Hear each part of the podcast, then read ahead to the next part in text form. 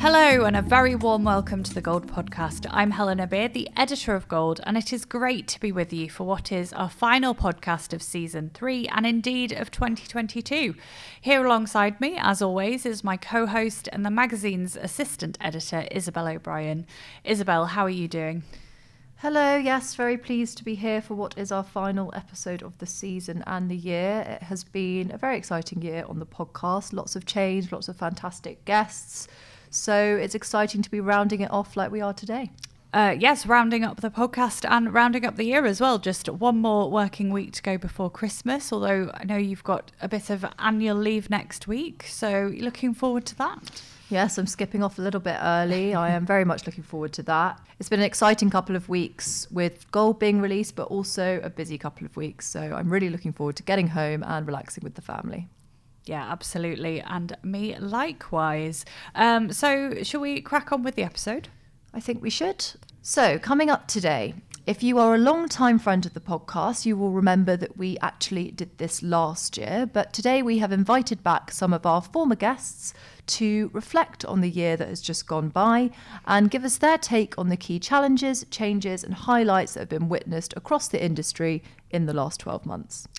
Indeed. So we'll hear from Aliya Omer, Claire Gillis, Robert Grimm, Michele Manto, Paul Simms and Wendy White, most of whom we have interviewed on the show this year already. Um, and they will unravel the past year in pharma, looking at everything from access challenges to organisational change to huge wins for marketing approaches.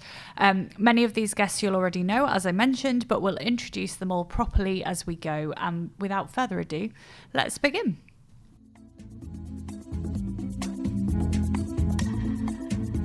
So to kick things off, we thought we'd start with the challenges so we can end on a positive note. Um, and while there have been a number of industry successes this year, there were and still are in some cases some significant mountains to be climbed, according to our former guests.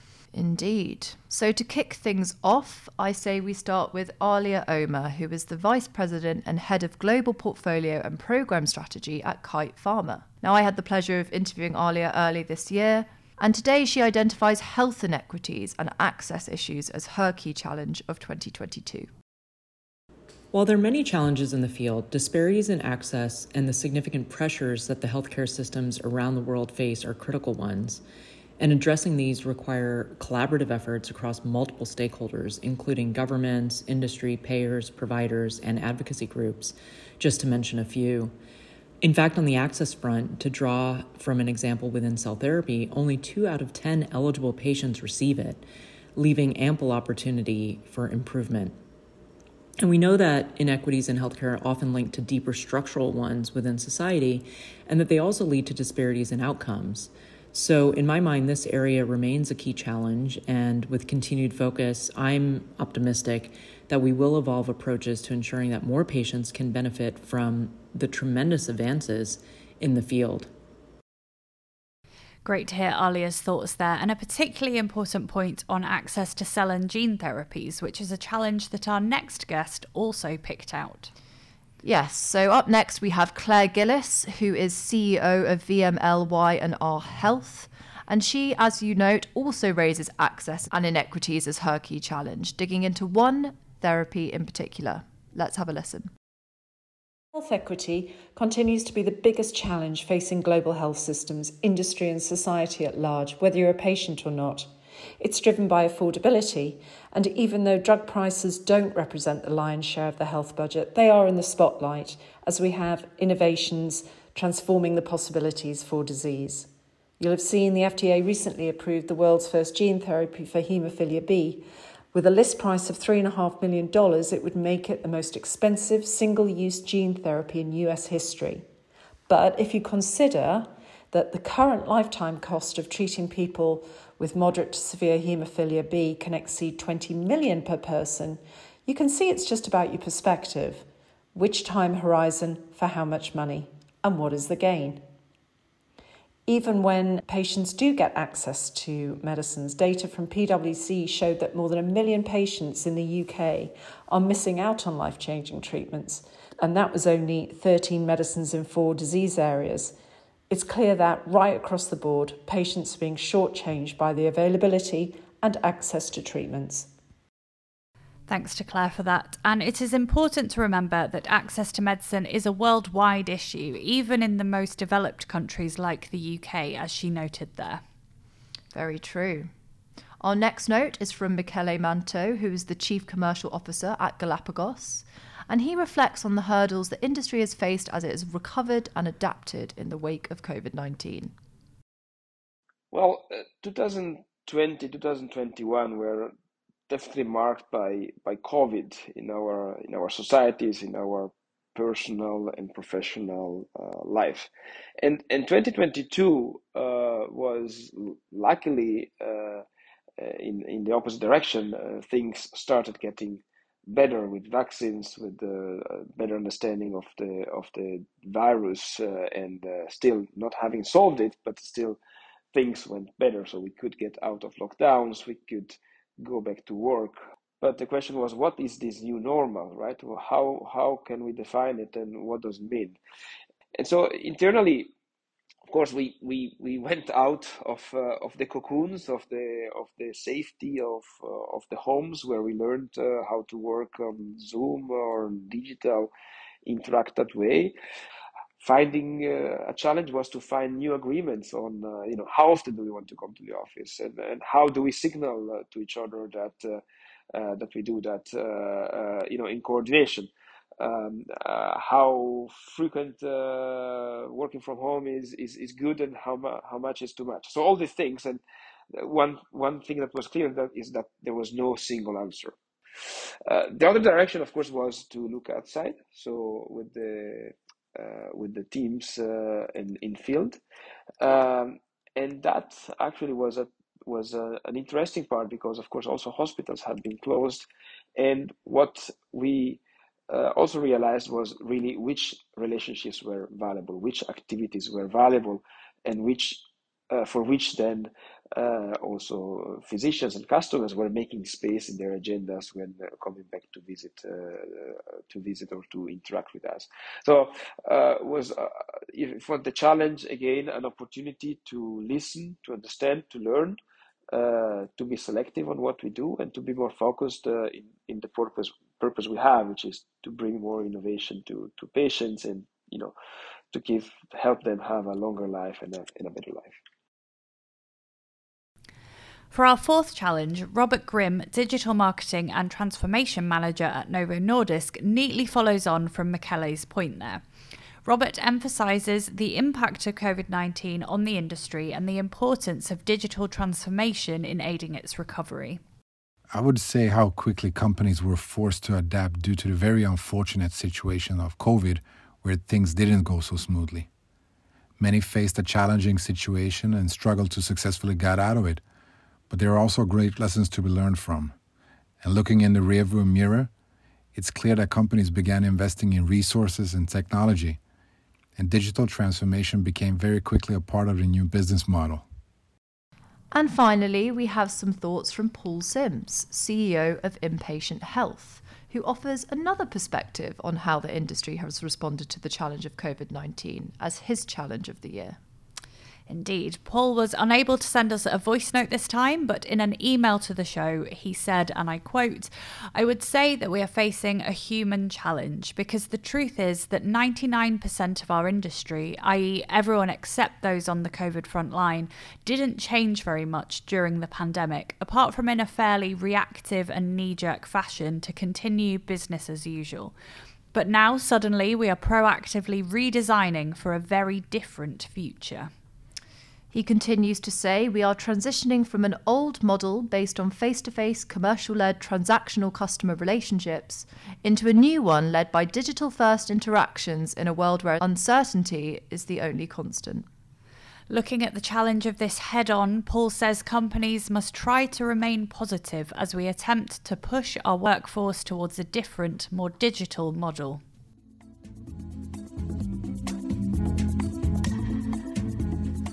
And next up, we asked our guests about the various changes they had witnessed in the industry over the past year. As has been noted in some of the challenges that we've just shared, twenty twenty-two was a time of upheaval for many companies, so let's hear about what significant shifts were observed as a result. First up, Aliya is back to discuss how global economic downturn and U S legislative changes have affected the industry in twenty twenty-two. When we talk about the biggest change, I think you have to start with and acknowledge the global macroeconomic context as a key driver of change, and one which many predict will likely have impact into next year as well. From a global perspective, this has placed even greater downward pressures on healthcare systems with rising inflation, and it's also affected capital markets um, in that it's affected investments in the biopharma ecosystem, you know, whether that be deal flow or investments in biotech, which ultimately does impact innovation. From a U S-specific lens, the field is orienting themselves to the Inflation Reduction Act. That, broadly speaking, you know, includes inflation penalties related to rebates that are linked to Medicare Parts B and D, uh, Part D redesign, and even a process that the government can implement related to select drugs that have the highest total Medicare spending um, in the future. So while it's still early, I think this is an area of change that the field will be closely monitoring and seeking to understand the full impact of as we go forward. Some wise words from Aliya there, and if you're interested, we recently published an infographic on the effects of economic downturn on the industry, as well as a roundtable discussion on the Inflation Reduction Act. We'll leave both in the show notes for you. Indeed, but now back to the guests. For our next clip, I'm pleased to introduce Wendy White, who is Interim C E O at the Healthcare Business Women's Association, a long-time partner of Gold, who shares her perspective on what she believes has changed most this year through the important lens of the female workforce. From our perspective, I would say that across the industry, we're seeing women leaving their jobs. COVID was brutal, and women in particular really bore the brunt of taking on more and more jobs, both at the office and at home. According to McKinsey's Uh, Women in the Workplace report for twenty twenty-two, they called it, we're in the midst of a great breakup where women leaders are demanding more from work and are more likely to switch jobs or leave the workplace to get their needs met. And the fact is, women were already significantly underrepresented in leadership, um, mostly due to the fact they can't even uh, get their first job, and then that sets them back for their whole career. And now companies are struggling to hold on to the relatively few women leaders that they have. So that is really the biggest change um, that we've seen this year across the industry. Very interesting insights from Wendy, and I'll definitely be checking out that McKinsey report that she mentioned. Mm, absolutely. And it really is vital that companies prioritise retaining their female leaders, I think, in twenty twenty-three, as this is a very concerning trend that can't be allowed to continue. Next up, Michele returns to discuss the key change he wants to highlight for this year, and it's all about how COVID nineteen has impacted public attitudes to science and how the pharma industry has responded to this shift. Uh, now, this, this year, uh, more than ever, everybody was talking about uh, science, about virus, about uh, D N A, mRNA, uh, and, and that brought a some some interesting changes. The, those those topics became became argument at the dinner table, family encounters, bars, and uh, uh, and debates on social media, and and I think that that brought a different perspective for the industry also on, on how to how to speak, how to communicate outside of the usual audiences, right, the conferences or the investors, and how to uh, speak with the with the public, how to simplify complex topics without oversimplifying, without making them so simple that they can be uh, debunked or cannot hold to reality. And, and I think that's that's a change that probably will stay. Uh, I mean, the, the visibility of the industry, uh, the fact that now there are more people interested in it, and that can be a good thing because that could attract uh, new talents to uh, to to work in in healthcare. We know that besides COVID, there are so many other difficult diseases that uh, need attention and need uh, focus and solutions.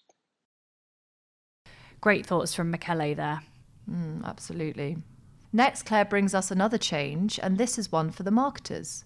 Speaking as the C E O of an agency that works very closely with pharma companies on a variety of campaigns, Claire has seen a huge surge in creativity this year. Let's hear what she had to say. Arguably, the biggest change I've seen in the industry in the past twelve months is in its approach to creativity. Right across the industry, and certainly among many of the clients we work with, brand teams are shifting the balance of creativity and ceding control to the ultimate end users, the patients. And marketers who have for years focused on shaping messages, then testing them with target audiences, are actually flipping the script, partnering with patients up front and early, and allowing them to lead the narrative and draft the storyboard. There's been much more talk in recent years about co-creation, and often that claim has been more rhetoric than reality, and that seems to be changing. That approach is beginning to bear fruit. This new approach, which has coincided with society's growing engagement in health and patient partnerships, has taken health creative to new levels and catapulted it onto a world stage, as we saw in Cannes. In the past, health has been unfairly dismissed as a creative backwater, heavy on regulation, light on imagination, and this year, everything's changed. Health advertising is now part of the mainstream, and our work is winning prizes all over the world. Better still, health, once considered a no-go zone for consumer creatives, is earning amorous glances from those outside. We've transitioned from creative also-rans to being a magnet for creativity. Everyone, it seems, fancies working in health, and why not? As Claire says, there has been a distinct change in pharma's approach to campaigns, but the full rewards of that change could be yet to come. Roll on twenty twenty-three, I say. Mm, it will certainly be interesting to see. Mm. Last up, we'd like to share another of Paul's insights. He believes that investment and belief in medical affairs rose to new levels over the last twelve months. Indeed, and this is right up our street on Gold. So to the question, what was the biggest change you witnessed this year? He said, probably the rise of medical affairs and how it seems that universally medical teams are receiving a lot more investment than commercial. Mm, he continued by saying, almost every company I talk to plans to have medical take on a more active and leading role in H C P engagement, and so they should, he adds. And as the authentic voice, both internally and externally, I think medical leaders are poised to have a much more impactful role, he also continues. But summing up with a point for us all to remember that he believes they are still suffering, this is medical affairs, from a confidence and identity crisis. And he believes this really needs to change. Yeah, the punctuation that he included in his email on that point uh, really demonstrated his passion for that for that final uh, point of things needing to change. And hopefully this change will be seen in twenty twenty-three and beyond. And if you're interested in learning more about how medical teams are evolving, check out our latest cover feature for Gold. It's called Revealing the True Value of Medical Affairs. It'll be linked in the show notes below, and I have to say it is one of my favourites of the year, so it's well worth checking out.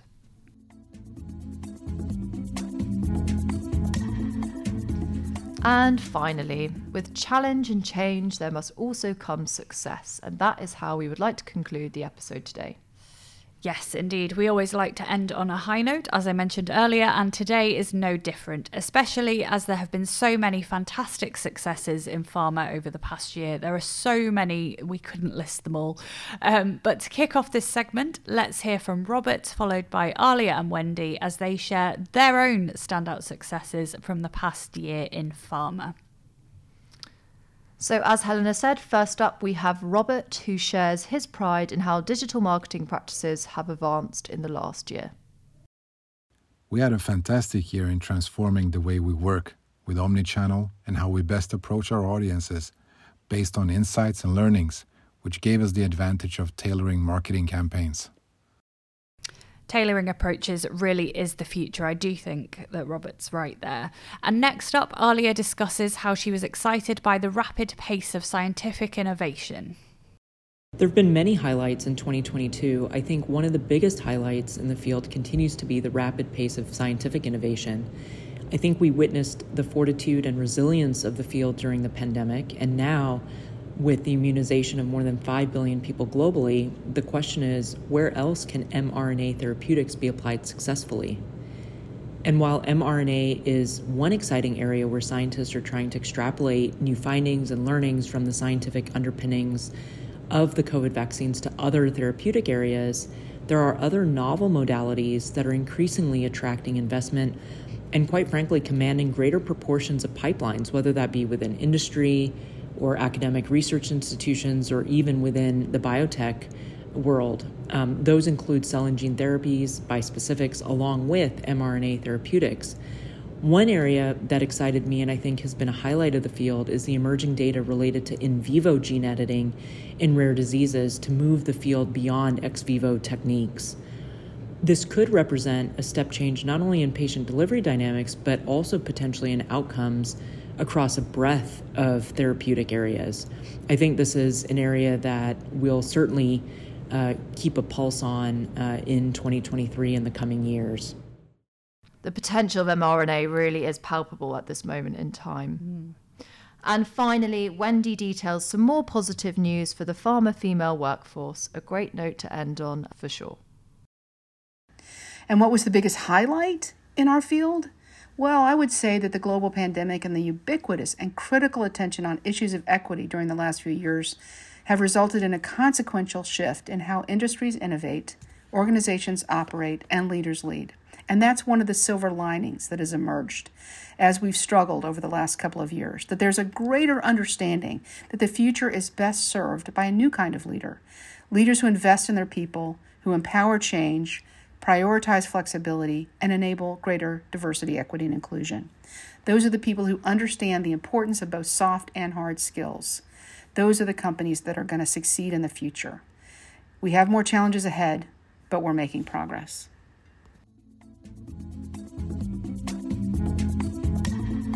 And that is it for today's episode. A huge thank you to Aliya Omer, Claire Gillis, Robert Grimm, Michele Manto, Paul Simms and Wendy White for taking the time to look back at twenty twenty-two with us. An insightful selection of challenges, changes and highlights, as I'm sure you'll agree. Absolutely. And that also concludes Gold's season three. We will be back with a whole host of fantastic interviews in February next year when the Gold podcast returns with season four. But we didn't want to leave you for the long month of January without checking in and offering you some pharma insights. So do look out for our Gold Nuggets. This mini-series returns with more of our favourite moments from our last season's interviews, and we'll be kicking off on the third of January with snippets from Doctor Juby Jacob-Nara's fantastic episode. I really enjoyed that one, so it'll be an excellent listen. And with that, all we have left to say is goodbye and have a very restful holiday season. Absolutely, and a very happy new year. We'll see you in twenty twenty-three. Bye for now.